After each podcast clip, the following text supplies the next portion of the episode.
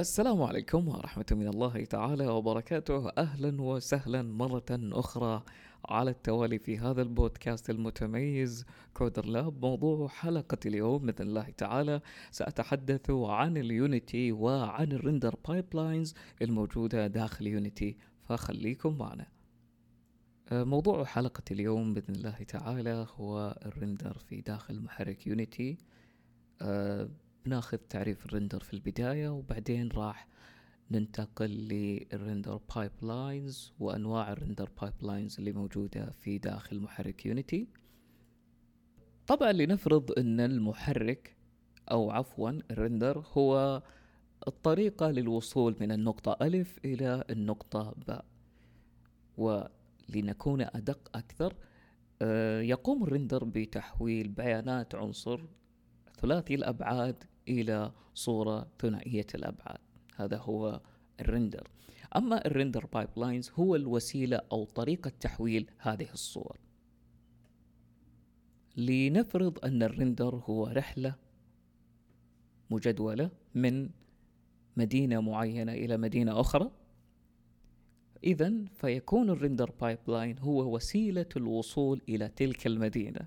فقد نكون آه فقد يكون السفر من خلال الطائرة أو قد يكون السفر من خلال السيارة أو حتى آه، باستخدام الدراجات النارية. لذلك آه، ال render طريقة الوصول أو تذكرة السفر. أما ال render pipe وسيلة السفر قطار طيارة إلى آخره.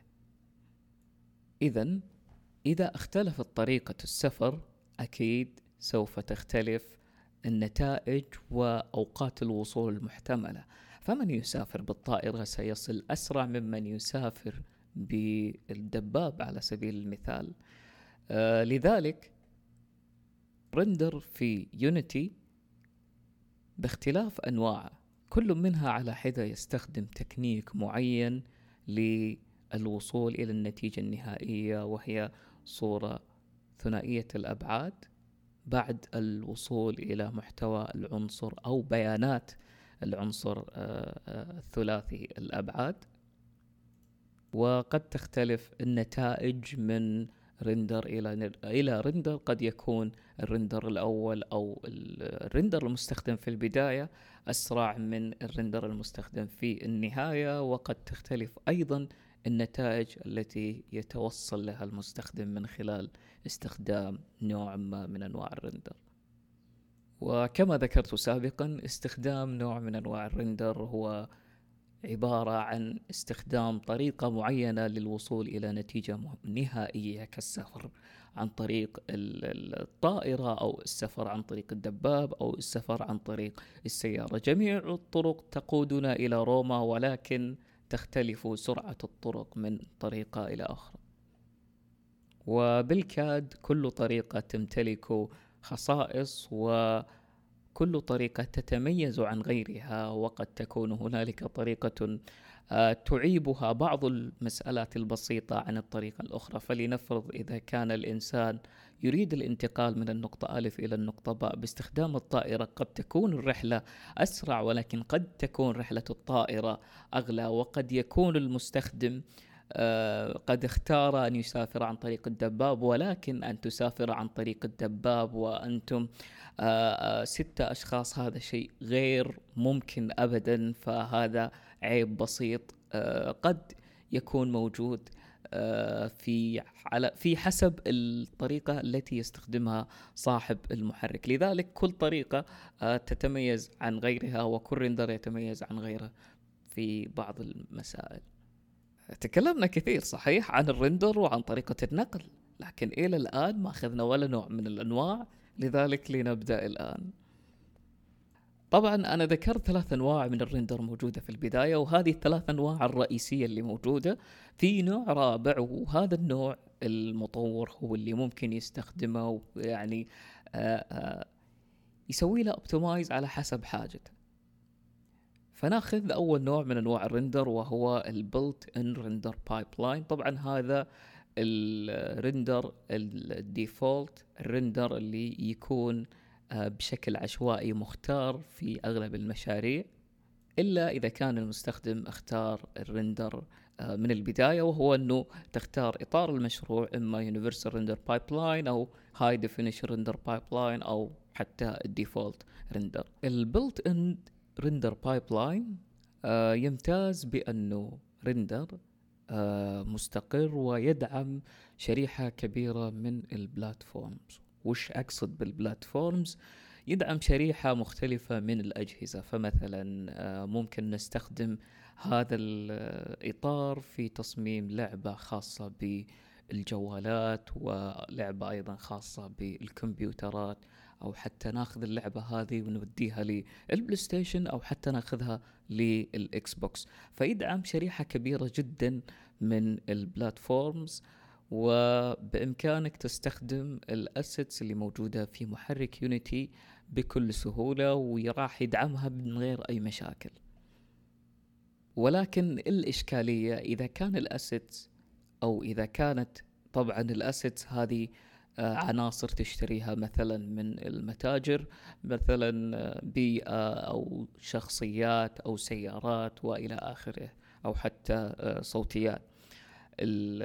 العيب الموجود في هذا المحرك أو في هذا الإطار هو مسألة الأوبتمايزيشن أو مسألة تحسين من جودة المحرك في بعد بعد استخدام اللعبة داخله. بكل بساطة لنفرض إنه مثلا أنا عندي عمارة في داخل اللعبة وهذه العمارة من عشر أدوار مثلا فأخذت اللعبة هذه وشغلتها على الكمبيوتر واشتغلت معي زي الحلاوة. جميل. أخذت العمارة هذه وحطيتها عندي بالجوال فلاحظت إن العمارة قاعد ما قاعد تشتغل اللعبة كويسة والعمارة قاعد ت glitch وت lag lag وصاير في drop frames فصعب جدا إنك تقص الأدوار وتخليها خمسة مثلا أدوار بدل ما تكون عشر أدوار لأن هذا المحرك ما يوفر خاصية إنك تعدل على الإطار نفسه بحيث إنه يتناسب مع الأجهزة المحمولة وهذا يعتبر عيب كارثي جدا. فتخيل أنت على مراسم الانتهاء من مشروع ثلاث شهور اشتغلت عليه ولاحظت بعد ما انتهيت إنه صعب جدا تعدل وتحسن من طريقة اللعب بحيث إنه ما يكون في drop frame لذلك سيكون مشروع كارثي. ولكن هذا مو معناه إنه سيء بالعكس يكون آه render جدا كويس للي تو بادي Unity وقاعد يتعلم عليه وبدال ما يخوض تفاصيل وتعقيدات أكثر فيكون جدا بسيط للي حاب إنه يتعلم Unity من البداية من غير أي مشاكل. وننتقل للنوع الثاني من أنواع ال render pipelines اللي هو ال Universal Render Pipelines اللي يمتازة اللي يميز ال Universal Render Pipeline عن غيره. ال Universal Render Pipeline يدعم شريحة كبيرة جدا ومختلفة من الأجهزة.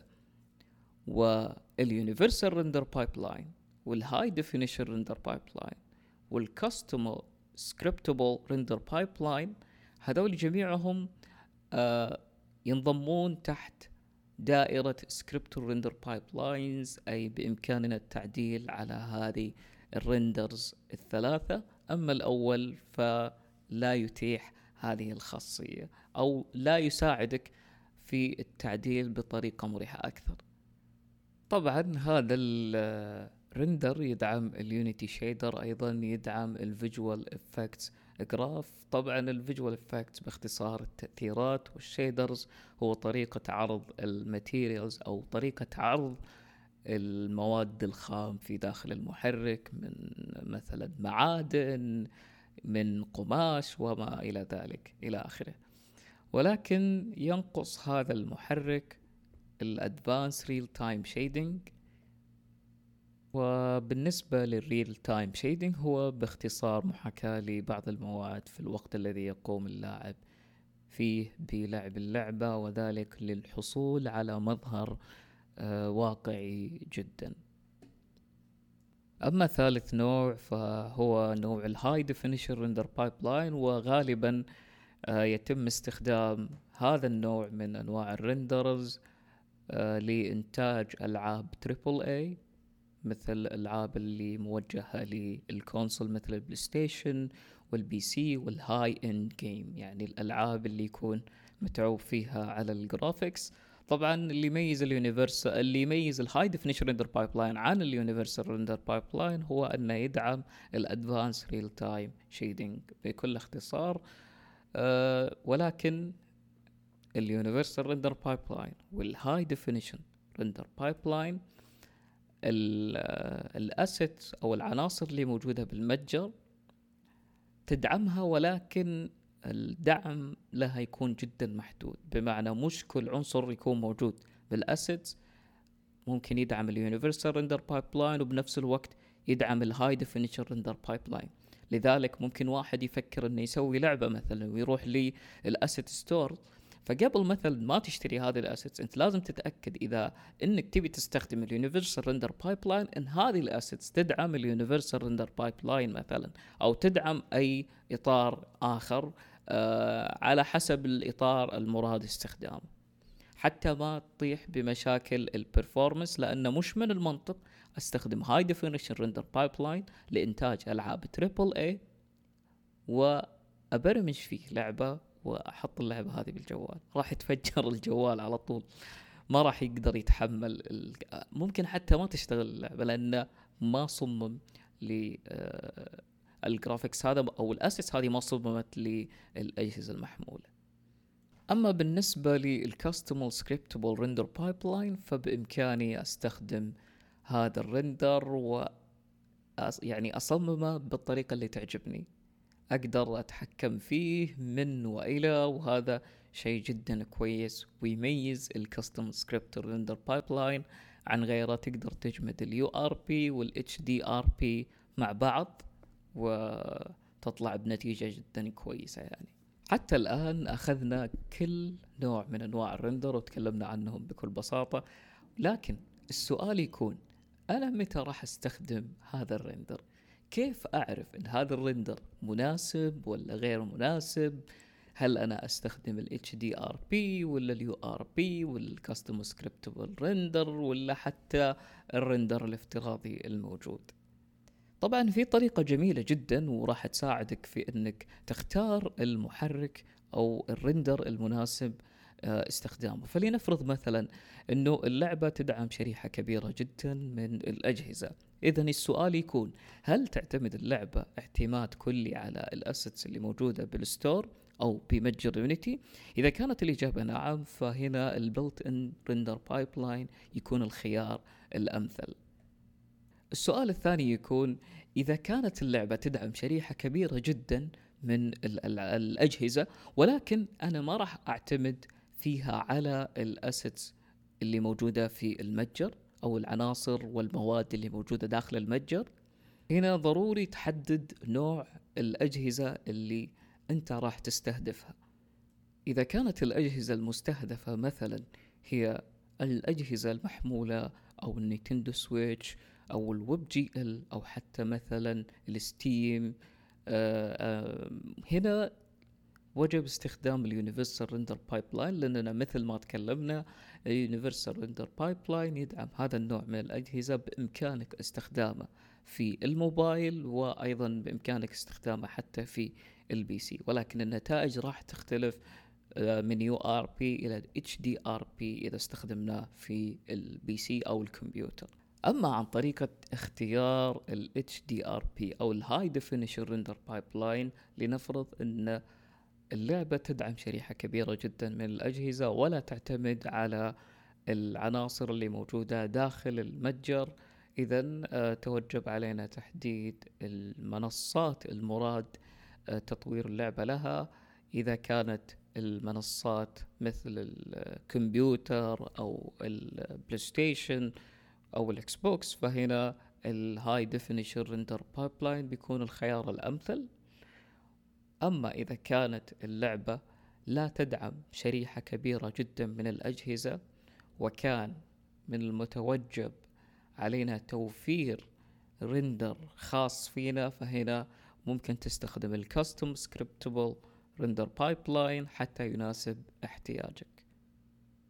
وكما قلت سابقا ال render هي الطريقة التي تأخذنا من النقطة ألف إلى النقطة باء لذلك إذا اخترت استخدام ال HDRP ال high definition render pipeline والموجه بدوره للكمبيوتر أو حتى البلاي ستيشن في ألعاب للجوال قد تستطيع برمجة لعبة داخل الجوال ولكن الأداء سيكون كارثي فمثلا سافر فلان من مدينة إلى مدينة عن طريق المشي فسيكون مرهقا ومتعبا أكثر من شخص سافر من مكان إلى مكان بعيد باستخدام الطائرة. هذا كل ما أملكه لكم اليوم عن اليونيتي وعن ال render pipelines إلى لقاء آخر. مع السلامة.